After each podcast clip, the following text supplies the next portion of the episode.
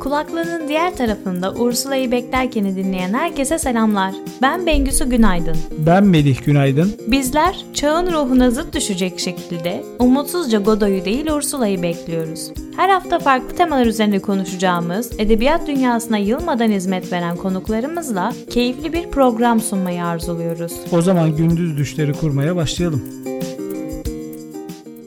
Her hafta yayın dünyasına kıymetli eserler kazandıran yazarları ve edebiyat adına dirsek çürüten edebiyat emekçilerini programımızda keyifle ağırlıyoruz. Bu haftaki konuğumuzsa editör, Kafka Kitap yayın sorumlusu, dergi genel yayın yönetmeni, atölye direktörü ve çevirmen sıfatların hakkını veren güçlü bir edebiyat kadını Şebnem Soral Tamer. Şebnem bu sıfatlarla yetinmedi ve ilk romanı Gece Denizi'ni Kafka kitap aracılığıyla okurlarıyla buluşturdu. Şebnem programımıza zaman ayırıp bizimle olduğun için çok teşekkür ederim. Oldukça çok yönlü, basın yayın, kültür sanat, edebiyat, tarih, klasik müzik konuları açıldığında entelektüel donanımınla defalarca nutkumun tutulduğu anları hatırlıyorum. Anlatacaklarını şimdiden merak ediyorum. Nasılsın? Öncelikle halini de hatırını da sormak istiyorum.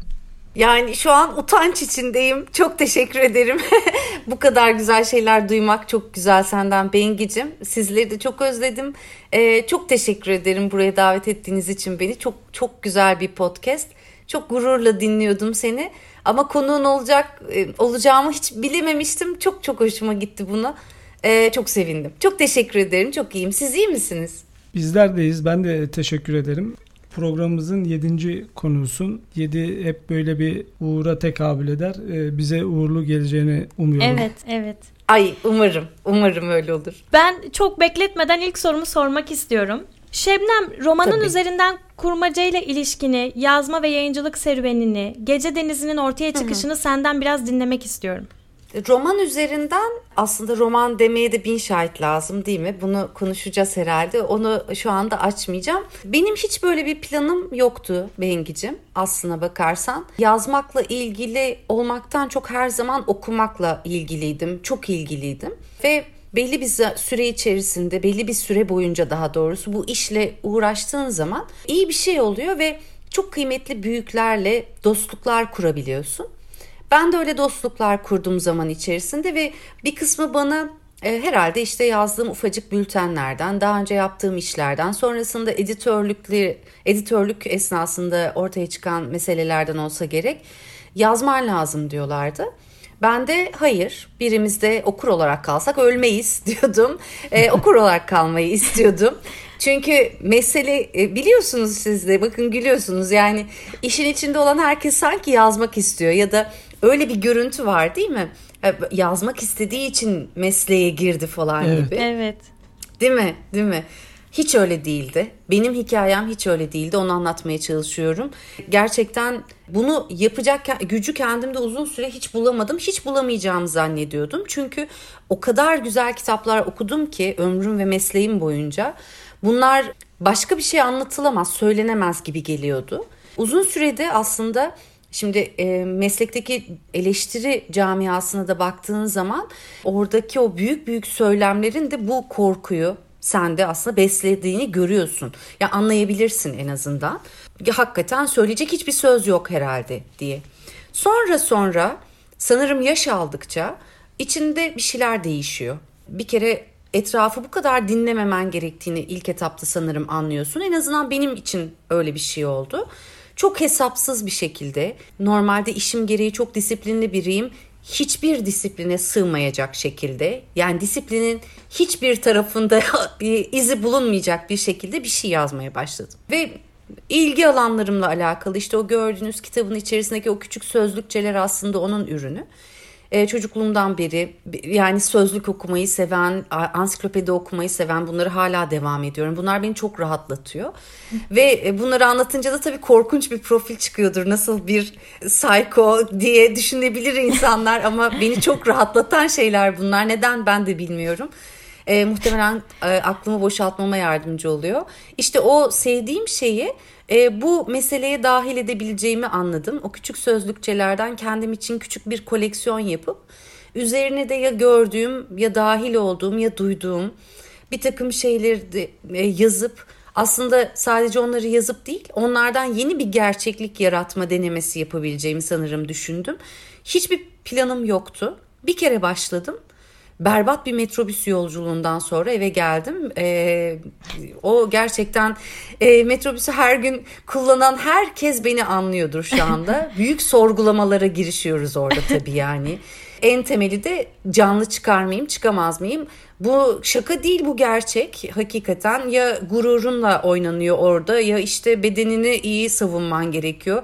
Her türlü savunma sanatı da öğreten bir e, toplu Çok taşıma doğru. aracı.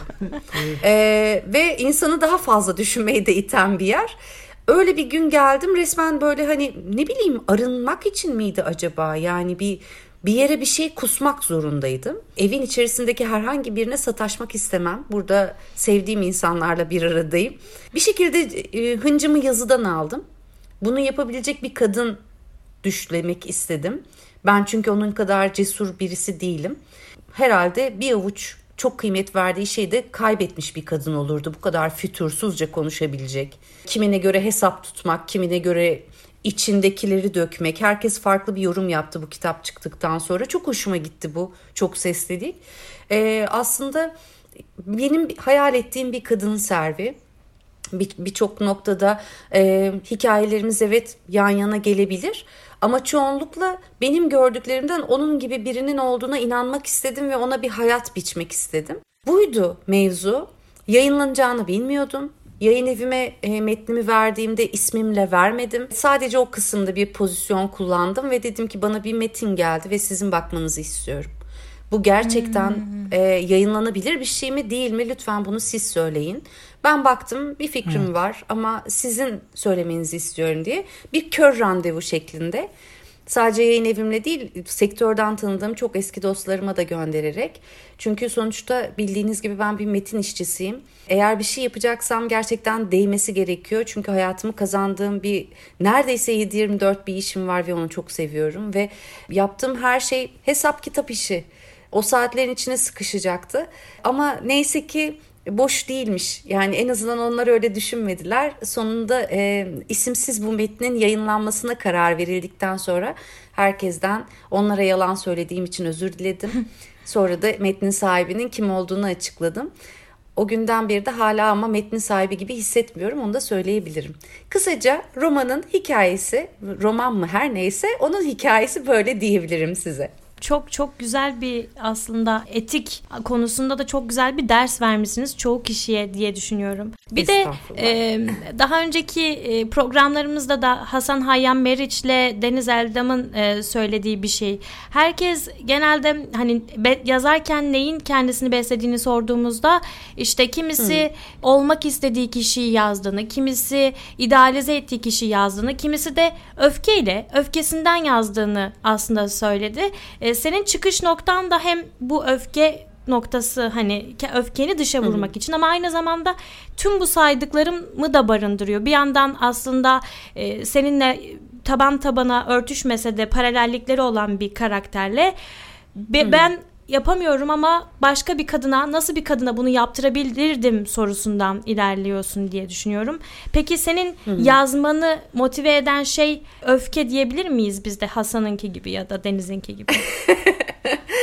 Kendimi o kadar öfkeli tabii şimdi metrobüs girişinden sonra öfkeden başka hiçbir şey kalmıyor geriye çok haklısın. Kendimi o kadar öfkeli hissetmiyordum Bengi. Genelde zaten aslında böyle bir eksiklik var bende bir garip bir hafızam var. Yani beni çok sarıp sarmalayan, koruyan bir hafıza. İnsanlarla sohbet ettiğimde ya ne kadar tuhafsın. Hiç kin yani kinci olmak kötü bir şey tabii ki ama insanda bir parçası olmaz mı? Yani bilmem ne kadar zaman önce sana bilmem ne demiş insanla az önce merhaba nasılsın dedin öptün sarıldın falan hatırlamıyorum bile. İnanın bana hatırlamıyorum bile. Yani hiçbir şeyi kenara not etmiyorum. Gerçekten böyle bir şey çok azdır tarihimde. Onun da böyle bir son yıllarla hiçbir alakası yoktur. Daha başlangıçlarla hmm. alakası vardır. Çok çok geri artık antik tarih olan tarihle alakası vardır gerçekten. Hiçbir şey yok öyle tuttuğum. Ee, O öfke de aslında içimde tutamadığım yani uzun süre benimle yaşayamayan bir şey. Onun garip bir şey bırakıyor tabii. Yani ağzında böyle meta, metalik bir tat oluyor o insanla konuşurken ama anlayamıyorum neden böyle bir şey hissettiğimi mesela. Çünkü hatırlamıyorum. Fakat belki de aslında buna e, tepki yani bu çok doğru bir çıkış noktası yine de biraz daha öfkeli e, sonuç olarak daha kinci birisi olsaydı ve dilinin e, ayarı kemiği hiçbir şey olmadan her şeyi artık o nihayete erdirmeye çok kararlı olduğu hayatının sona yakın bir noktasında anlatmaya karar verseydi nasıl olurdu? Onu çok e, merak ettim. Onu yapabiliyor muyum bu arada? Onu görmek istedim birazcık da.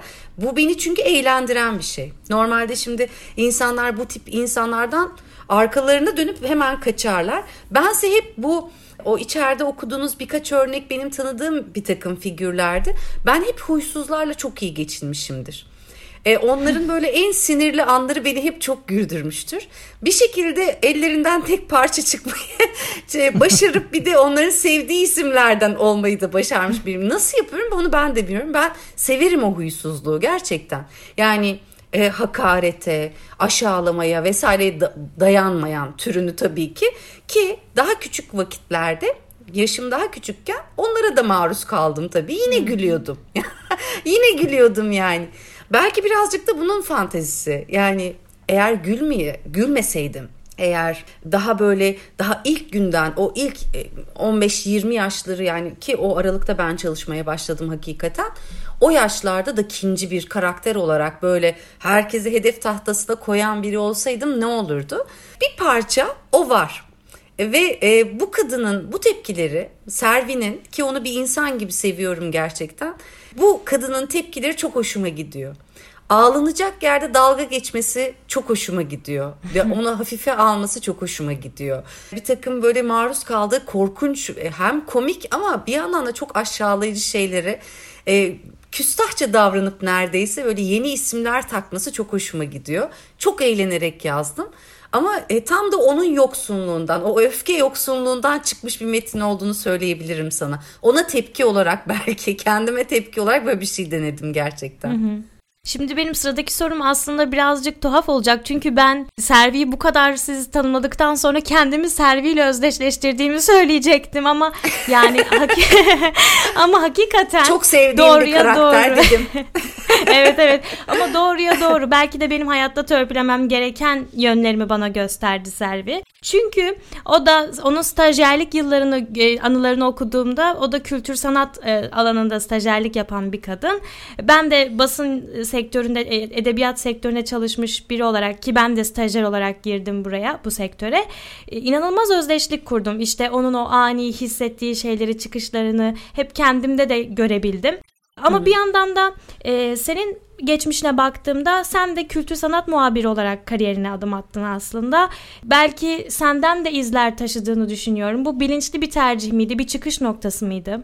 Hangisi Bengi? Yani şey kültür sanat evet, evet, seçimi evet, mi evet, yoksa? Evet evet. Ya genel anlamda da Servi'nin yani buradan çıkarak e, hem bu kültür sanat alanındaki tabii ki e, kariyeri de ve bir yandan da Servi'nin çok kritik noktalardaki düşünceleri de aslında bir şebnem izi taşıyor mu yoksa dediğin gibi aslında yanıtını da vermiş oldun. Alternatif bir evrende şebnem olsaydı nasıl olurdunun cevabını mı veriyor Kur'an? Aslında bir, ee, bilinçli bir tercih miydi yoksa e, içgüdüsel olarak mı aslında? Bir e, ilk romanda ya da ilk metinde hiç gerçeklik payı olmayan bir şey yaratmak çok isterdim. Hiç görmediğim bir e, dünyayı e, tasarlayabilme kabiliyetine sahip olmak çok isterdim gerçekten. Fakat maalesef böyle bir kabiliyetim olduğunu zannetmiyorum. Ee, ya da e, eğer belki belki yani şanslıysam ileriki yıllarda böyle bir şey geliştirebilirim. Buna daha fazla vakit ayırdıkça belki çok çalışırsam yine yine olur mu? Yani öyle olmasını umut ediyorum. Çünkü bunun için de artık çok çalışmak istiyorum. İlk başlarda böyle bir hırsım yoktu planlı bir şey olmadığını anlatmaya çalışmıştım size. Ama artık e, gerçekten iyi yapmak istiyorum. Çünkü çok kıymet verdiğim ve ya da hiç tanımadığım insanlardan çok güzel şeyler duydum. E, bu bir borç meselesine dönüştü. Yani kendi içimde. Ve tabii ki kendim de bunun tadını aldıktan sonra bunu bırakmak istemiyorum hakikaten. Demek ki bir şeyler oluyor. Buna devam edeceğim. Öte yandan söylediğim gibi başlarken henüz bir çaylakken hiç olmayan şeyler üzerinden gidecek gücü kendimde bulamadım. Ee, ve yeni bir fikir ortaya çıktı benim için. Ne yapabilirim? Daha önce gördüğüm, yaşadığım, dediğim gibi parçası olduğum, duyduğum bir takım şeylere kendimi yeniden ya da yaratacağım karakterleri, karakteri ya da yeniden konumlandırabilirim. Var olan şeyleri var olmadıkları halleriyle yazabilirim, anlatabilirim. Bu ağlatacak bir hikayeyken düşünmeyi sevdiğim gibi beni güldüren bir hale gelebilir ve belki başkasını da güldürebilirim ve böylelikle bazı şeyleri çok fazla ciddiye almanın hiçbir manası olmadığını da belki bir parça anlatabilirim. Belki e, metnin altında asıl gizli gerçek budur bilmiyorum. Yani birçok şeyden biridir. Bilinçli bir tercihti dolayısıyla sevgili Bengicim ve Melihcim. Bu çünkü dediğim gibi hiç olmayan şeyler üzerinden yeni bir şey yaratabilecek gücü kendimde bulamadım. Ama bu da kolay değilmiş. E, sonuç olarak her şeyi özellikle görüp duyduğum ya da başına gelen daha da fenası daha başına gelen her şeyi hiç olmadığı haliyle hayal etmek zorunda kalıyorsun. E, fakat çok eğlenceliydi. Çok enteresandı. Bu biraz e, bu pandemi zamanında bir birazcık o ev izolasyonundan vesaire bir e, faydalanıp böyle yurt dışındaki mikromaster programlara kayıt olmuştum ben. Elimde hmm. avucumda biriktirdiğim ne varsa Oxford'a yatırdım o dönemde arkadaşlar ve oradan bir karşılaştırmalı edebiyat mikromaster'ı ve uzaktan tabii eğitimle o eğitimi aldım. Oradaki bir takım şeylere çok benziyor aslında. Onu sonradan fark ettim bu arada. Onu yaparken değil. Oradaki bir takım alıştırmalara çok benziyordu. Hmm. Yani e, orada da gördüğün bir gerçekliği bozup yapı söküme uğratıp senden bir kurgu yaratmanı bekliyor örneğin bir alıştırmada. Hmm. Çok daha kısıtlı bir öykü yazmanı ya da bir paragraf bir, bir şey yazmanı istiyor. E, demek ki o benim aklımda çok kalmış. Çok sevdiğim yazarların da bazen bunları yaptığını biliyorum bu arada. Marquez'inden tutun işte nerelere kadar gidiyor, Pessoa'lara kadar gidiyor. Özellikle Latin Amerika, Latin edebiyatında bu çok var. Ee, evet. Ben de bunu denemeye çalıştım. E, dolayısıyla evet bilinçli bir tercihti hem de köküne kadar. Yani e, çünkü dediğim gibi sıfırdan bir şey yaratabileceğimi hiç düşünemedim o esnada. Var olanı bozup yeni bir şey yapmayı denedim. Daha kolay göründü bana.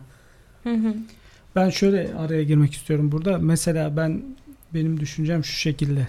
Yaptığım okumalardan ve yazar kimliğimle konuşmak gerekirse birebir hayat hikayeni yazmaya çalışsan da kalem eğer kağıda değdiği anda her şey kurmacadır.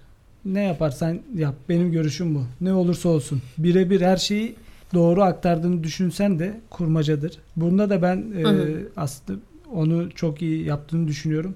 Çünkü metin senden bittikten sonra artık okura devrediyorsun. Okurun gerçeklik Hı. algısı hepimizin, her birimizin zaten bambaşka. Çok haklısın. Çok teşekkür ederim ayrıca. Evet bir de e, bunu neredeyse her kayıtta söyledim. Burada da söyleyeceğim çünkü çok hoşuma gidiyor. Hiç sevmediğim bir oyuncu var Jim Carrey diye. Ee, geçtiğimiz sene içerisindeydi galiba. Epsilon tarafında çok güzel bir kurmaca e, biyografisini bastık. Evet evet. Ee, anılar ve Anılar ve Yanılsamalar, Yanılsamalar diye çok hoş bir kitap. Evet. Onun e, gerçekten bu kitabı ya da her neyse dediğim gibi bu metni e, yazma, yazmaya başlamadan önce e, okuduğum bir cümleydi o. Onun içerisinden ve e, kapağına da taşıdık o cümleyi zaten yurt dışındaki gibi. E, yan sırasını bazen karıştırıyorum ama ve buradaki her şey doğru ama hiçbir şey gerçek değil diyordu sanırım. Ya da tam tersi. İkisinden biri. Benim için ikisi de aynı şeye hizmet ediyor bu arada. Anılar ve yanılsamalar diye de çok zihin açıcı, çok tatlı bir isim koyduk ona. O bence e, iyi bir kanal açıyor Melih ve bu söylediklerine de katılıyorum evet. Yani bir noktadan sonra ne olursa olsun bir şekilde zaten kurguya gidiyor iş. Ben en başından itibaren onu yapmaya çalıştım sadece. Hiç hani gerçekliği anlatmak gibi bir derdim olmadı. Tam tersi daha ne kadar deforme edebilirim diye zorladım hep kendimi.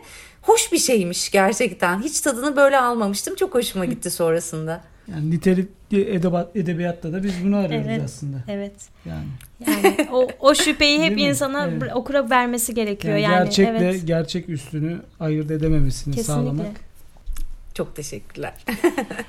evet. E, ben sıradaki soruma geçmek istiyorum. Şebnem, roman boyunca Servi aslında yani asırlardır çoğu edebiyatçının yapmaya çalıştığı gibi ölümsüz olma, e, varlığını sürdürebilme gayesiyle aslında birazcık egoist bir yerden çıkarak e, hayatından kesitleri deftere not etmeye başlıyor. Servi bir yandan defter tutarak aslında kendi geçmişine de yeniden bir retrospektif bakış açısıyla değerlendirme fırsatı yakalıyor. O nedenle biz okurken e, okur olarak bir yandan Servin hayatına an be an tanık oluyoruz. O yazdıkça tanık oluyor gibiyiz. Hı hı. Ama bir yandan o da yazarken işte hafızasında e, belki yeniden canlanan şeyleri, belki atladığı şeyleri belki e, zihin bilirsin çok e, üstünden bir olayın üstünden çok zaman geçtikten sonra onu ileride olmuş ya da olmamış gibi ya da işte kırmızı bir şey yeşil gibi anımsayabiliyor. Selvi'nin yazarken evet, evet kendisinin de böyle yanılsamalara aslında kendiyle ilgili farklı şeyleri keşfetmeye de e, yatkın bir karakter olduğunu düşünüyorum. Sen de yazarken sürekli devinen, statik olmaktan uzak bir anlatıcı bir karakter olması için mi bu yani eş zamanlılığı ayarlamak istedin? Çok merak ediyorum bunu. Yazdıkça kendiyle ilgili şeyleri fark etmesi aslında benim plansızlığımla da birazcık alakalı Bengi. Ya Bengi o kadar hesapsız bir metindi ki anlatamam. Yani bunu belki editörlük yapıyorum senelerdir. Bu benim 8. yılım full time sadece editörlükten para kazandığım hayatım için. 8. Ee, yılım yani hiç böyle bir dönem görmedim hayatımda. Hiç bu kadar plansız yaptığım bir şey olmadı ki ben yeri geldi gölge yazarlıkta yaptım. Adı gölge yazarlık olmadı ama insanların adına kitap yazmaya devam ettim evet, editörlük evet. sürecimde. Yani bunu hiç dert etmedim bu arada. Dünyanın en güzel şeyi bence. Ee, bir çünkü nihayetinde çok çok iyi bir amaca hizmet ettiğini düşünüyorum bütün bunların konu başlığı da yeterince güzelse bu romandan bahsetmiyorum genelde kurgu dışı bu bahsettiklerim ee, ama burada o disiplinin zerresini gerçekten kullanamadım. Yani yoktu. Benim için öyle bir şey yoktu. Muhtemelen o işte bütün o dakikalarla ölçülen hı hı. hayatına da tepki gibi bir şeydi bu. O kadar plansız her şeyi yazıyordum ki sadece e, işte o başlangıcında o söylediğim o küçük e, hı hı. dizgeyi, o küçük koleksiyonu oluşturmuştum. Ki onun da tamamen değil. Ee, öyle bir şey oldu ki yazarken okumaya devam ediyordum. Çok güzel bir şey okuduğumda ya da okuduklarımdan bir şey anımsadığımda ha bunun üstüne bunu anlatmak güzel mi olurdu acaba bir deneyeyim bakayım. Bu arada bunu yaparken devamını getirirken ilk 3-4 bölümden sonra yayın evinden onay aldım ve bitirmem isteniyor. Çünkü basılacak kitap. Bunu yaparken de işte bu kadar disiplinsiz anlatabiliyor muyum? Bu kadar disiplinsiz ve plansız bir şeydi. Okurken işte bir şeyi okudum tamam dizgeye bir tane daha ekleniyor bir canavar daha ekliyorum dizgeye, e, dizgeye ve bunun üzerine de şunu yazacağım diyordum. Ben bu tip anlatıları işte onu ben yazmıyorum bana yazdırıyorlar bu kalem nasıl aktı gitti anlamadım falan böyle mistik artık batıni diyebileceğimiz yere giden şeyleri hiç anlamazdım ve alenen itiraf ediyorum bir parça içten içe dalga geçer bıyık altından gülerdim.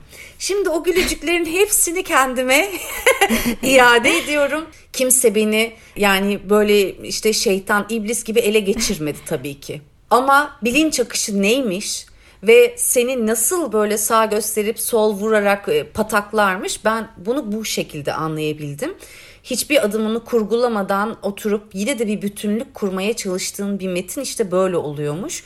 Hakikaten o plansızlık içinde Servi ile birlikte aslında benim fark ettiklerim evet. metnin evet. içinde kendini göstermeye başladı. Ee, onun anlatısını, savını, o canavara inandırma çabasını, bölüm başındaki, başındaki canavara inandırma çabasını destekleyici şeyleri yine plansız bir şekilde aklıma geldiği sırayla yazıyorken buldum kendimi. Hı hı. Ee, öte yandan son bölümlere doğru e, ki varmak istediğim nokta aslında başlangıcından beri son iki bölümdü. Oraya gidebilmek için e, tek bildiğim şey buydu kitapla ilgili. O iki seyahati, o iki seyahatte gördüklerimi ve maalesef ki büyük bir çoğunluğuyla görmediklerimi yazmak istiyordum. Ona gelene kadar bir kronoloji yaratmaya çalışıyordum. Tek amacın bu olunca, bu kadar sınırlı bir hedefin olunca tek elinden tutan bilinç akışı oluyor. Hesapsız bir şeydi ama sanırım eğlenceli bir şey o. eğlenceli bir şeye dönüştü. Yani hem evet hem çok eğlenceli bir şeye dönüştü dönüşmüş hakikaten hem de e, şimdi Servi de işte aynı anda yani seninle eş zamanlı olarak e, hayatın yazar olmuş ve bu işte çok nasıl diyeyim samimi bir şekilde geçiyor yani. Ben o yüzden aslında deneysel bir şeyle çok tam böyle nokta atışı yaptığını düşünüyorum. Çok teşekkür ederim. En çok aradığım şey Bengi. Ee, yani en çok aradığım şey o metindeki samimiyet, yalın cümleler, hikayenin gücüne inanmak. Ben ip cambazı değilim. Hiç öyle bir iddiam yok. Bunu e, böyle nakış gibi işlenen metinler de var. Hayran hayran okuyorum. E, kesinlikle ona da karşı değilim. E, öte yandan benim ruhum öyle değil. E, ben de tabii ki öyle cümleler kur yani mecburen kuruyorsun. E, editörsün çünkü ve e, başkalarının kitaplarını kendi kitabın gibi sevip e, o çok güzel başlamışken bir yerde takılıp düştüyse aynı şekilde devam ettirebilmek için hiç tahmin edemeyeceğin cümlelerde kurarken buluyorsun kendini. Fakat kendim için yazarken buna mecbur değildim. Ben hep hikayenin gücüne inanan bir kişiydim. Hep böyle oldum okuyup etkilendiğim kitaplar 3 sayfa bitmeyen cümlelerle alakalı değildi. Muhteşem bir hikayeyi çok kısa, çok temiz, jilet gibi, bıçak gibi, kılıç gibi bir yerlerine saplanıp orayı kanıtacak şekilde kurulmuş cümlelerle bezeli olanlardı. Onlar da uzun cümlelerde olmuyor. Ee, başını sonunu unutuyorsun, bırakıyorsun çünkü. Samimiyet bence böyle bir şey. Çok kısa evet. cümlelerle derdimizi anlatırız hep birbirimize. Genelde insanın gözünü dolduran ya da kahkaha attıran vesaire hani dikkat ettiğinde hep farkındasındır. Hep öyle cümlelerdir. Hep böyle Doğru. çok içten gelen doğal bir halde kurulan cümlelerdir. Onu orada da devam ettirmek istedim. Bilmiyorum ne kadar başarabildim ama gerçekten olmadığım biri gibi yazmaya çalışmadım. Hakikaten nasıl konuşursam Doğru. bir insana, nasıl sohbet edersem öyle yazmak istedim. Ee, umarım başarabilmişimdir. Bana göre evlası budur bu işin. Bu zamanla evet. değişebilir. Ben iyice yaşlı aldıkta aldıkça değişebilir. Hiçbir şey için söz vermiyorum ama e, şu anda şu yaşta şu an okuduklarıma, gördüklerime, izlediklerime, sohbet ettiklerime göre söylüyorum. O kadar lanet okumama rağmen her gün bir deney tüpü gibi içine tıkıldığım ve aslında ilgiyle etrafımı dinleyip izlediğim metrobüsten konuşuyorum. Gerçekten bunların e, bu zamana göre doğru olduğuna inandığım için böyle yazdım. Genel olarak romanın formatı ile ilgili de söyleyebilirim bunu. Hı hı. Aslında şimdi soracak e, olduğum soruya çok güzel bir geçiş oldu. Çünkü ben e, biz beraber mesai e, harcamışlığımız da var daha önce çalıştığım yerde. Ben evet. senin o anlamda edebiyata ve dil kullanımına olan yaklaşımını çok iyi biliyorum. Yalınlıktan ve tumturaklı kelimelerden yani uzak bir yalın dil her zaman savunucususun. Zaten Hı. kendi romanında da bunu çok güzel uygulamışsın. Ama işte burada merak ettiğim şey bunu fark ettiğim anda zaten ben direkt bir okur olarak ama aynı zamanda seni ve e, mesleki tavrını tanıyan biri olarak metni ele alırken bir yazar olarak mı bir editör olarak mı iç sesini nasıl kullandın, nasıl dengeledin, eleştirel iç ses bir editör edasıyla mı sürekli sana hükmetmeye çalıştı bunu çok merak ettim.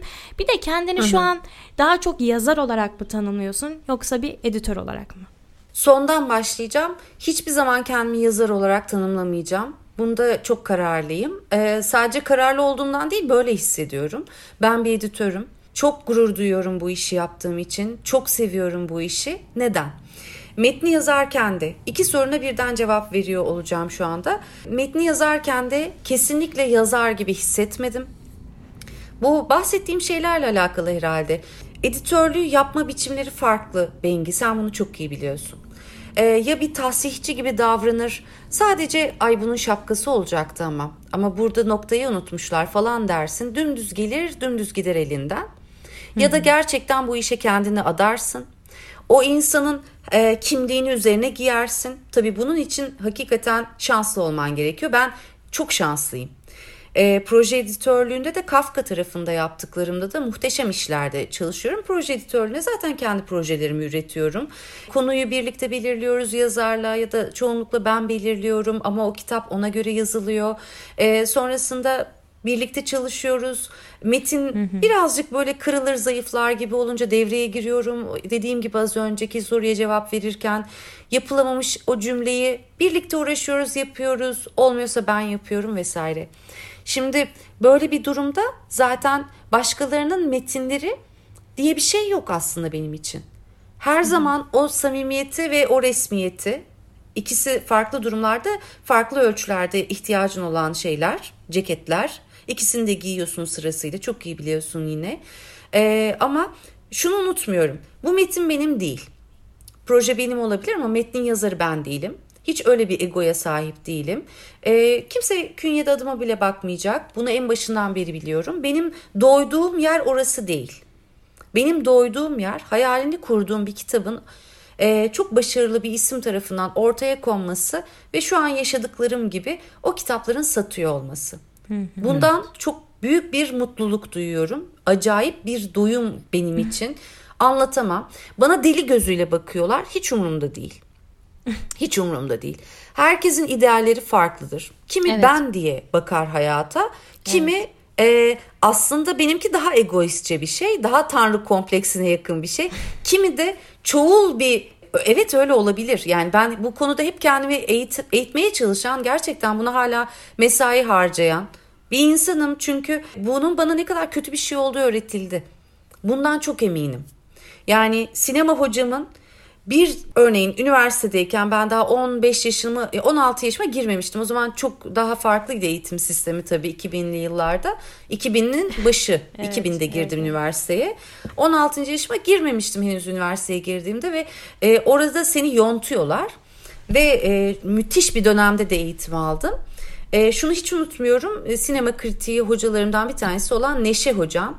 Bir ders boyunca filmi çok beğenmiş belli ki. Yani çok fazla ben demiş. Hiçbirimiz bunun farkına bile varmadık. O kadar çok an, e, alışmışız ki o lafın böyle her cümlenin içerisinde 3-5 kez kendini göstermesine. Dersin sonunda bunu sanırım fark etti ve bizden özür diledi. Bu ders boyunca size bu kadar çok ben lafını kullandığım için hepinizden özür dilerim hmm. diye. O günden sonra gerçekten bunun utanç duyulacak bir şey olduğunu düşünüyorum sürekli. Ve aslında evet yazar olarak da görmüyorum kendimi. Editör olarak görüyorum. Bu kitabı elime aldım. Hala başkasının kitabı gibi bakıyordum. Belki bu da sağlıklı değildir. Öte yandan bana kalırsa sağlıklı. Kendine de yabancılaşmalısın. Bu kadar hoş tutma şu şeyi yani. Bu hayvanı bu kadar hoş tutmayınız. Yabancı ol, basite al, hafife al ki egosu törpülensin. Senden bir tane herkese bir, bir, bir tane daha kendinden lazım hakikaten. Ve bunu gençken de düşünüyordum. O zaman sadece düşünüyordum. Ee, öyle çok egoist bir tip değildim. Ama zaten baskın bir karakter olduğum için beni bu da bir gerçek. Beni öyle zannediyorlardı. Bununla mücadele etmiyordum. Kendi içimde ise sürekli mücadele halindeyim. Ee, şimdi pratikte daha iyi olduğumu tahmin ediyorum. Çünkü düşüncelerim de gerçekten değişmiş. O zaman daha kibirli bir edayla çok ben dememeliyim, çok bilmem ne falan. Bu da kibir ürünü. Şimdi bunu gerçekten uygulamaya gayret ediyorum e, ve anlıyorum ki gerçekten kimyamı değiştirmeyi başarmışım. Çünkü uzun bir süre kitabı yazdığımda yani bir büyük bir neşe sevinç bile duymadım. Yaptığım kitaplardan bir tanesi daha çıktı diye baktım. Aynı mantaliteyi korumaya devam etmek istiyorum. Çünkü bugün çok e, çok sevdiğim yılların edebiyat eleştirmenlerinden birinin yanındaydım. Çok da kıymet verdiğim bir insan Osman Kafaoğlu Büke. Bu e, mantaliteyle yazılmış bir şey hakkındaki yorumunu duyduktan sonra e, Gece Denizi hakkında ve şimdi hazırlandığım ikinci dosya hakkında galiba doğru yapıyorum. Güvenebildiğim insanlar bunlar artık ve ben sanırım doğruyu yapıyorum. Hiç vazgeçmek istemiyorum bundan. Kim ne derse desin yani. O zaman ben ben diye gireyim. ben hep kitapların ben hep kitapların işte kapaklarını ve isimlerinin seçiliş hikayelerini merak ederim. Kendim de hali hazırda yazmaya hevesli biri olarak. Gece evet, Denizi ne kadar güzel. tam olarak neyin alegorisi? Kapaktaki tablonun bir öyküsü var mı? Ee, tablonun bir öyküsü ben sanat tarihiyle çok yakından ben sanat tarihiyle çok yakından ilgili biriyim. Ve e, çok sevdim çocukluğumdan beri. Ne anlıyordum da seviyordum diye sorarsanız yani ne anlıyordun Allah aşkına bacak kadar boyunla bilmiyorum arkadaşlar ama çok seviyordum. Hep çok seviyordum. Hep anlamak istiyordum. E, şimdi tabii işte artık daha farklı bir noktaya geldim. Onlar üzerinde kaynak kitaplar üretebiliyorum. Projeler, herkesin okuyabileceği şeyler. Evet. Büyük evet. bir lüks hakikaten. Çok büyük bir lüks. Çok mutluyum. Şimdi kitabın e, metni her şeyi bittikten sonra kapak konusunda üçümüz de çok iyi anlıyoruz ki kaderini belirliyor kitapların. Yine bir başkasının evet. kitabı gibi tabii ki onun da olabilecek en iyi kitaba kapağına daha doğrusu kitap kapağına sahip olmasını istedim. Böyle birkaç tane yabancı galeri var takip ettiğim. Onlar çünkü retrospektifler yapıyorlar. Daha önce eserler vermiş, unutulmuş bir takım şeyleri, ressamları tekrar tekrar vitrine koyuyorlar. Böyle çok hoş şeyler var. Orada e, bu metnin içeriği sebebiyle de biraz daha sürrealistleri karıştırdım. Oradan evet. bulduğum iki tane tablonun miksajı bu gördüğünüz üzere. Ben ilk önce çok basit bir düzenleme programında e, tek başına bu tabloyu kullanmayı düşünmüştüm. Hı. E, ve her şeyi yerleştirdim. Kapağımı yaptım yani sizin anlayacağınız. Sonra eşim sevgili Mert tasarımcı sabah uyandı böyle evet. gözlerinde daha bir çapa, birinde bir çapak duruyor bu ne kadar güzel şey ya falan diye böyle gözlerini kırpa kırpa baktı. Sonra dedim ki pencerenin içine oyup oraya da bir başka bir şey koysak mı acaba ne dersin diye. Aklımda da bu tabii e, Margaret'in müthiş tablosu vardı. Bunu da yerleştirdik. Sonra böyle özel bir şey oldu. Kitapların hem isimleri hem de kapakları evet çok önemli. İsmin hikayesine gelecek olursak Gece Denizi Mardin'de olan bir doğa olayı aslına bakarsanız. Yine seneler önce Mert orada askerlik yaptı kötü bir yerde askerlik yaptı. Mardin müthiş bir şehir ama bulunduğu yer gerçekten tabii Mardin'in askerlik merkezi kötü. değildi. Aa, evet, evet maalesef yani bulunduğu bölge kötüydü.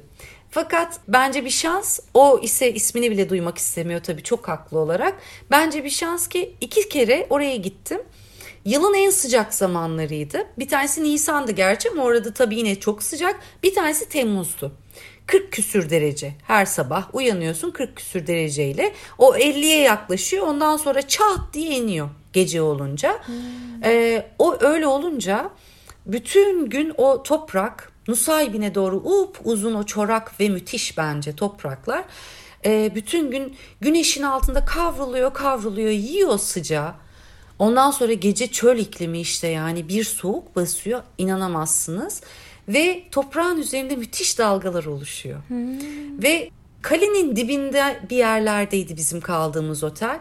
Nusaybin'e doğru alabildiğine baktık. Baktım inanılır gibi değildi. Yani hiçbir şey o ilüzyonu bozamıyor. İleride adam e, anız yakıyor, tarlası var anız yakıyor. Ona da aldırış etmiyorsun yani. Denizin bir yerlerinde bir şey yanıyor işte. Orada bir ışık yanıyor, sönüyor. Hiçbir şey senin o algını bozamıyor. Bence Servi'nin anlattıklarıyla gerçek gibi görünen ama gerçek olmayan şeylerle çok uygun bir alegoriydi. Yani bu akıl alır şey değildi. Sabahleyin onun üzerinde yürüyebileceğini hayal bile edemiyorsun o sıcakta. O dönemde. O tam o hava akımlarının, hı hı. farklı hava akımlarının ve yerdeki farklı ısıların daha doğrusu birbiriyle karşılaşmasında ortaya çıkan o tepkimi akıl alır şey değil. Yani resmen katı olan şeyleri sıvılaştıran bir şey oradaki. Çok ilginçmiş. Ben ilk defa duydum gerçekten. Evet. Çok Muazzam. gerçekten çok ilginç bir yer. Çok güzel bir yer. Tabii oraya gidiyorlar. Gümüşçülere gideriz. Süryani şarabı içeriz. Elbette bunları da yapın ama kitabın da derdi olduğu gibi aslında belki onu birazcık söylemek lazım. İnsanlarla oturup iki tane acı çay içince neler neler anlatıyorlar size akıl alır gibi değil. Yani Belki e, orada kafamı çevirip oraya bakmayabilirdim örneğin. Ben de Mardin Kalesi'ne bakar, bakardım. Aydınlatması sebebiyle ay gerdanlık diyorlar ne hoş derdim falan. Ama işte o öyle olmuyor. Yani sağa solu dinlemek, insanlarla hiç tanımadığınız insanlarla iki çift laf etmek, sohbet etmek bence çok verimli bir şey. Yaşar Kemal'in taktiği bu. Ee, çok mantıklı bir şey, çok güzel bir şey. Kesinlikle. Keşke hepimizin o kadar vakti olsa biz de şalvarı giysek o onun meşhur sarı kalemlerini sarı defterlerini ceplerimize doldursak köy köy gezip teyze bana bir ağıt söyle desek E, o ağıt ne zaten? İşte o sözlü anlatı zaten sözlü edebiyat. Adam yoksa melankoli bağımlısı değildi Yaşar Kemal yani. Doğru. Ağıtlar kitabı e, melankoli bağımlılığından çıkmadı. Onların içinde müthiş anlatılar var. Evet, Onun benim evet. sizin hiçbirimizin göremeyeceği şeyleri o iki damla gözyaşının arasında söylenen o güzel şeylerden öğrenme şansınız var.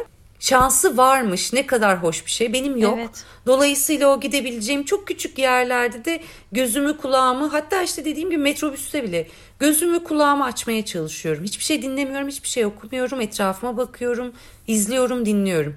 Dolayısıyla bu çok teşekkür ederim bunu sorduğun için Melih gerçekten e, pardon Bengi. Bengi sen sordun galiba. İkinizin de ortak soruları zaten. Benim için çok önemli bir yerdi. Kitabı da orası adını verdi. Dediğim gibi en çok anlatmak istediğim hikayelerden bir tanesiydi orası. Çok güzel bir hikayeymiş gerçekten. Şimdi o hikayelerin öznesi olamayabiliriz. Fakat işte seni okuyoruz. Yaşar evet. Kemal'i okuyoruz. Bu sayede biz de bir şekilde o hikayelere ortak oluyoruz Kesinlikle. diye düşünüyorum ben. Diğer e, soruya geçmek istersek Gece denizinde masallar, mitler, işte korkular, yaşanmışlıklar, ölüm, yaşam. Hı hı. Bunun yanında hı hı. günlük hayattaki insanlara benzeyen karakterler dolaylı yoldan anlatılmış elbette. Kendi hı. hayatından ya da işte başkalarının hayatından izlere de rastlıyoruz. Bunu kendin de söyledin az önce. Hı hı. Evet, evet. Böyle düşününce epey bir veri var elinde. Burada şunu sormak istiyorum aslında. Bu romanın çatısını kurarken nelerden faydalandın? Mekanlar, atmosfer, özellikle de karakterler için. Disiplinler arası hı hı. bazı dokunuşlar var ki senin tarihe, sanata olan merakında buna ne kadar katkıda bulundu?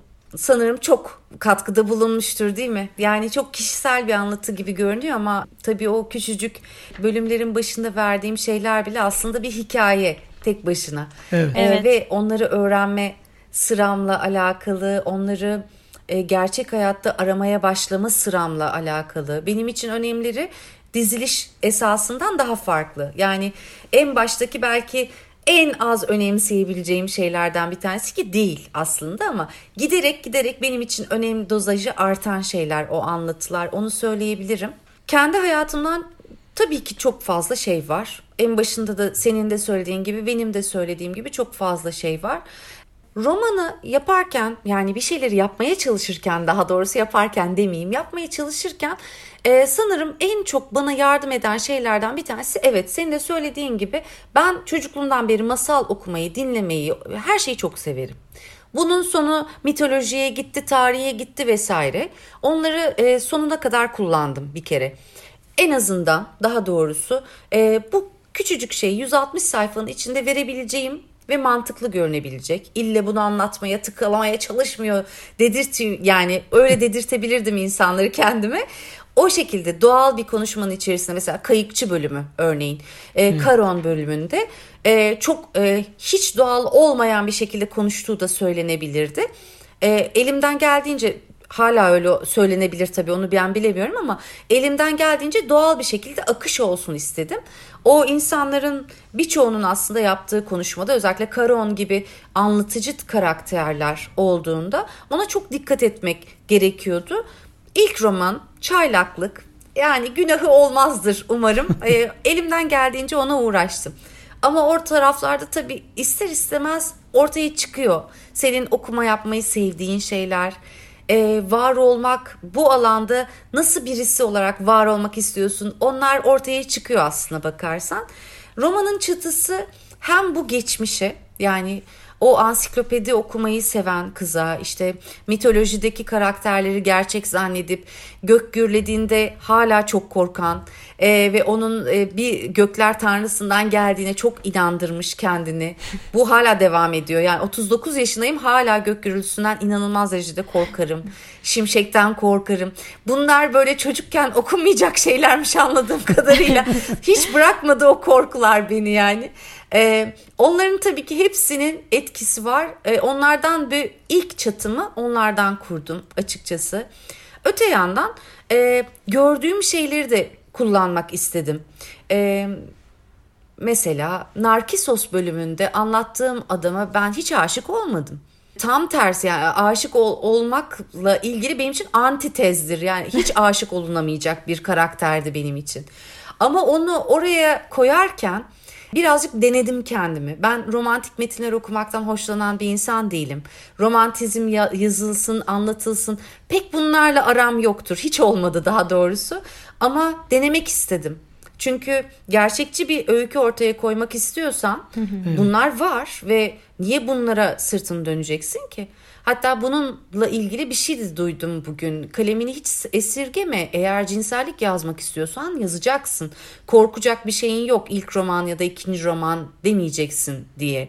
Hı hı. E, demek ki böyleymiş yani makulü e, böyleymiş. Bunlar beni tabii hiçbir şekilde kısıtlamaz yani bir şeye de götürmez.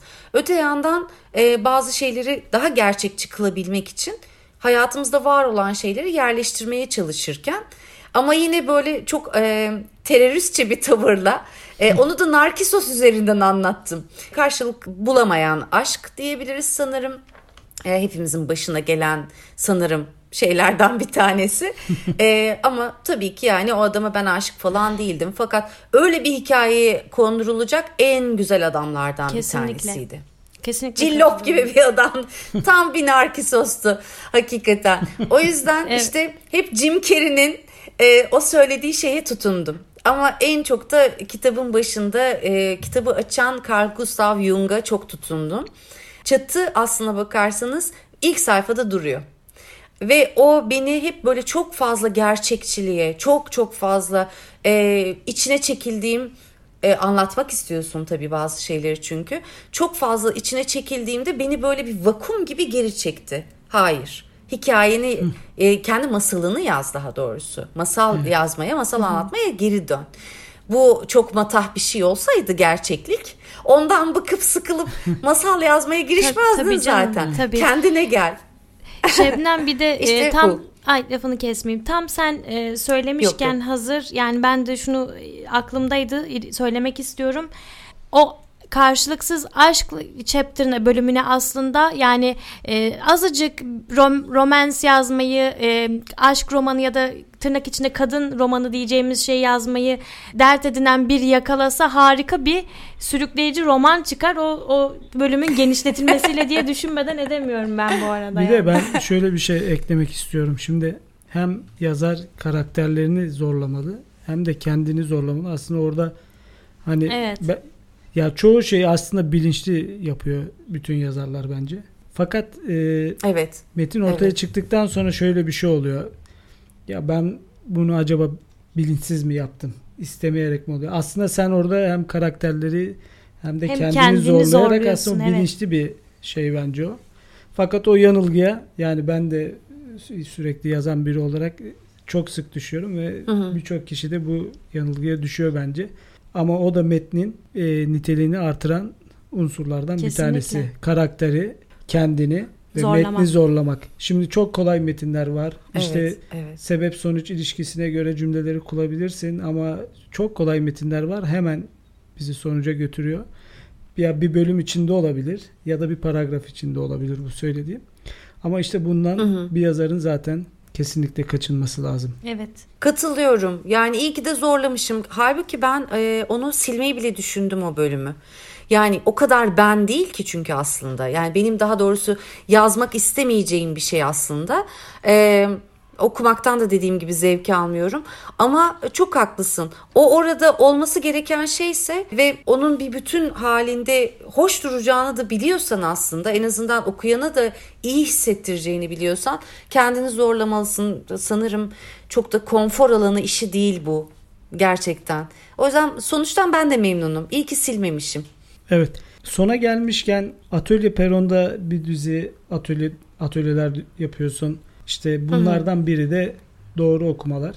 Bizim e, podcast evet. bizi dinleyenlere daha çok işte bu işin teknik kısmında neler yapabilecekleri ya da daha doğru hangi metini okuyabilecekleri çok önemli. Burada da e, hı hı. Semih Gümüş'ün e, tembihlediği bir şey vardı. O da benim aklımda mıh gibi her zaman durur. İyi yazmak için hı hı. iyi bir okur olmak gerekir şeklinde. Bizi de dinleyenler genelde yazmaya hevesli, yazma uğraşı içerisinde olanlar Biraz hem bize bu atölyelerden ve doğru okumalardan bahsedebilir misin? Ve dinleyicilerimize önermek istediğin kitaplar var mı? Tabii. Doğru okumalar e, bu ikinci sezonunu artık neredeyse bitirmek üzere diyebilirim. Benim için sene bitti bile yani çünkü bütün plana çıktı. İkinci sezonu bitmek üzere olan bir edebiyat dedektifliği atölyesi diyebilirim. e, çok eğleniyoruz orada. Şu temeli metin çözüyoruz. Ve bunlar zaman zaman çok kolay görünen zaman zaman da okuması gerçekten çok zor. Ama insanların okudum, anladım, içiyle ilgili bir şeyler mutlaka biliyorum demekten çok keyif aldıkları bir takım kitaplar söz konusu. Bunların bazıları hepimizin bildiği kitaplar, bazıları da benim bildiğim, anlaşılan. Çünkü hiçbir atölyede incelendiğini görmediğim çok kitap var gerçekten. Mutlaka evet. incelemek istediğim, mutlaka insanlara anlatmak istediğim bir takım kitaplar var. İşimiz yüzünden çok okuyoruz. Eğlenmek istediğinde de okuyan birisi olarak bir şeyler görüyorum ve paylaşmak istiyorum o insanlarla. E, evet. Ve bu iş iyi gidiyor. Çünkü sanırım şöyle bir şey olmuş. Bana gelen, bize sürekli katılan, bu atölyeye sürekli katılan dostlarım çok fazla atölye gezmişler e, ve bir şekilde sanırım bu disiplinler arası bağ çok fazla böyle değinen çok fazla dostları olmamış. Daha hmm. çok tek bir metin yani sadece metin, edebiyat, e, yazma teknikleri vesaire onların üzerine kurgulayınca bütün hayatı, o atölye hayatını biraz böyle eksik bir hikaye olarak kalmış. Hmm. Halbuki bu çok eğlenceli bir iş ve o bir kitabı okumak sadece onu e, onunla olan ilişkiyi başlatmak demek. İlk önce bununla evet. başladık biz de Melih. Bunu bir açıkladık birbirimize. Bir takım sözler verdik. Bundan sonra tarih okuyacağız. Özellikle antik tarihi okuyacağız. Bundan sonra dipnot okumaktan en çok memnunluk duyan, memnuniyet duyan, hatta Hı-hı. yayın evlerine bununla ilgili ricalarda bulunan insanlar olacağız. Çünkü meşgul insanlarız ve yayın evlerinin editörleri yok ya her şeyde dipnot yazmayın ki diyoruz bunu. Tabii ki her şeyi dipnot yazmayalım ama e, orada minicik bir dokunuşumla genel kültüre bir katkıda bulunabileceksem eğer tabii ki o dipnotu yazmalıyım ben. Tabii. Bunda da benim vicdanım devreye girmeli başkalarının ne söylediği değil. Ha burada da okurun talebi de çok önemli. İşte bunları da küçük bir ordu eğitiyormuşum gibi diyorum. Yani bunları da talep etmelisiniz. Bunları da söylemelisiniz. Dipnot okumayı seven insanlar olmalıyız. Böyle olursa çünkü daha iyi olacak bir takım metinler talep evet, üzerine. Doğru. Ee, müzik dinlemeyi seven insanlar olmalıyız. İşte e, sanat tarihini seven insanlar olmalıyız. Edebiyat bu sinema izlemeyi seven insanlar olmalıyız, film izlemeyi. Bütün bunlar zaten iyi, nitelikli bir edebi eserde bulmayı beklediğin izler bırakır. Ee, onları evet. bil, bulamazsan eğer, yani daha doğrusu onlarla o disiplinlerle içli dışlı değilsen Yalan o izleri olur, bulamıyorsun. O kitap da aslında hiç okunmadan kapağı kapanmış oluyor. Sen Doğru. bitiriyorsun, bitiriyorsun ama aslında hiçbir şey okumuyorsun. Daha alt metni var. Asıl senin bilmeni, bulmanı istediği şeyler var. Evet. Onları bulamıyorsun. Şimdi bunu bir şekilde onlar için kolaylaştırma e, gayretim var. Benim bütün dostlarım için. E, ama ben her şeyi anlatıp herkesi paket halinde yollayıp gönderiyorum. Hiç çözülmedik bir şey yok kalmıyor falan. Hayır. Ben belgesel izletiyorum onlara. Piyanisten bahsedeceksek çok iyi bir Dünya Savaşı, İkinci Dünya Savaşı belgeseli izliyoruz. Hı hı. Hitler'i de anlamaya çalışıyoruz. Mevzuyu bilmeye çalışıyoruz. Ee, yani taraflı bakmamaya çalışıyoruz. Her taraftan görmeye çalışıyoruz zorlu meselelerde de. Dante'yi anlatırken Dante'nin cehennemini kimlerin doldurduğunu, o an o dönem dönemin Floransa'sında kimin de kini var, düşmanlığı var. Onlar niye cehennemde? Onları da anlatarak, güncele de çekerek aslında tıpkı bir dedikodu seansı gibi. Bunların hepsini akılda kalıcı şekilde anlatmaya çalıştığım bir atölye. Tek amacım var. Zor kitapları da e, daha kolay okunabilecek kitapları da aynı gözle, aynı şefkatle, bu her zaman mümkün değil biliyorum ama e, sonrasında alt metni okuduğunda çok sevebileceğini anlatmak istiyorum o insanlara. Böylelikle hani bir zorlu kitabı yan tarafa bırakıp nefret ederek bu eylemden uzaklaşsınlar istemiyorum o masalarından, kitaplarından, sayfalardan. Ve bu e, hoşa giden bir şey, bir iş haline geldi. Çok mutluyum. Bunu yapıyorum. Yakında farklı mecralarda da böyle bir bir iki ay boşum var şimdi. Boş zamanım var. Farklı bir iki böyle çok tatlı bağımsız kitap evinden teklif aldım. Onlarla da yapabilirim böyle şeyler. Hoşuma gidiyor gerçekten. Anlatmak hoşuma gidiyor kitapları. Çok Kitapla güzel. ilgili her şey hoşuma gidiyor benim. Zaten yakınlarda e, bin takipçi sayısına ulaşmıştı Instagram'da da onu da kutluyordunuz. Evet, Evet, ben de evet. ayrıca tebrik Evet. ediyorum. Gerçekten Çok teşekkür çok ederiz. idealist bir bakış açısıyla bambaşka yerlere gidiyor. Çok teşekkürler. Şebnem bu arada okurlarımıza önermek istediğin e, son zamanlarda okuduktan sonra hatırından çıkmamış tabi basılmamış olanlardan bahsediyor. E, sen gerçi genelde basılmamış olanları okuyorsun ama ben basılmışlardan sormak istiyorum. E, önermek istediğin Tabii, yazarlar tabii. varsa çok seviniriz. Ya evet evet var. Ya çok özür dilerim. Ee, ilk soruda vardı bu. Ya az önceki sorunun devamında vardı. Ben onu atladım. Hemen söyleyeyim. Çok yakın bir dönemde yine atölye için seneler sonra tekrar okumasını yaptım. Mark Twain e, Adem'le Havva'nın güncesinde e, eskiden herhalde bu kadar kahkaha atarak böyle otobüste falan yani otobüs vapur hiç fark etmeksizin kahkahalarla okuyorum şu an o kitabı. Adem'le Havva'nın güncesi Yapı Kredi yayınları eğer tercih ederlerse çok makbul çünkü devam ediyor sonra. Seçme öyküler diye yani bir, birazcık daha devam ediyor o güzel yazım tarzı. Mark Twain'e çok hayranım. Ee, Adem'le Havva'nın güncesi bence herkesin okuması gereken, edebiyat seviyorum diyen herkesin okuması gereken çok çok başlangıca götüren ve e, o başlangıcı da işte normal bir kadın erkek ilişkisi gibi Adem ve Evet, evet, Havva'yı evet. e, sıradan bir kadın erkek ilişkisinde hayal eden bir, bir eser. Evet. Benim gerçekten çok etkilendiğim, çok eğlendiğim bir eser. Yakın zamanda onunla ilgili yine bir sunumum olacağı için tekrar okudum. Hatta bu kez bir kez de dinledim. Yolda gidip gelirken çok e, güzel oluyor benim için. Storytel'i bol bol kullanıyorum. Tıpkı podcastler gibi o da benim eğlencem gerçekten çok güzel bir şey.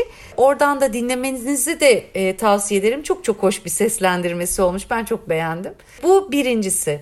İkincisi kısa bir süre önce bastığımız bir kitap var. Reklam oluyormuş, e, yapıyormuşum gibi görünmesin ne olur. Şimdi açıklayacağım, izah edeceğim. Şimdi E, senelerce basılmamış bir klasik. zaten bence reklam yapıyormuş diye. Zaten sektörün birçok kitabını bizim Evet. gruptan çıkıyor. Yani yani Bülbül'ü Evet. öldürmek şimdi benim en sevdiğim Evet. romanların başında geliyor. Bizim gruptan çıkıyor. Tabii. Şimdi örnek vermeyelim mi? Elbette vereceğiz. Doğru. Gururla verebilirsiniz. Evet.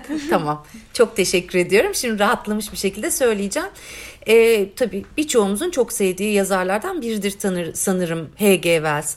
Ee, Tuhaf Kuşun Evet. Görüldüğü Gece ismiyle bastığımız bastığım ama aslında The Wonderful Visit diye bir orijinal ismi olan çok çok çok muhteşem bir kitap var. Çok esaslı bir sistem eleştirisi.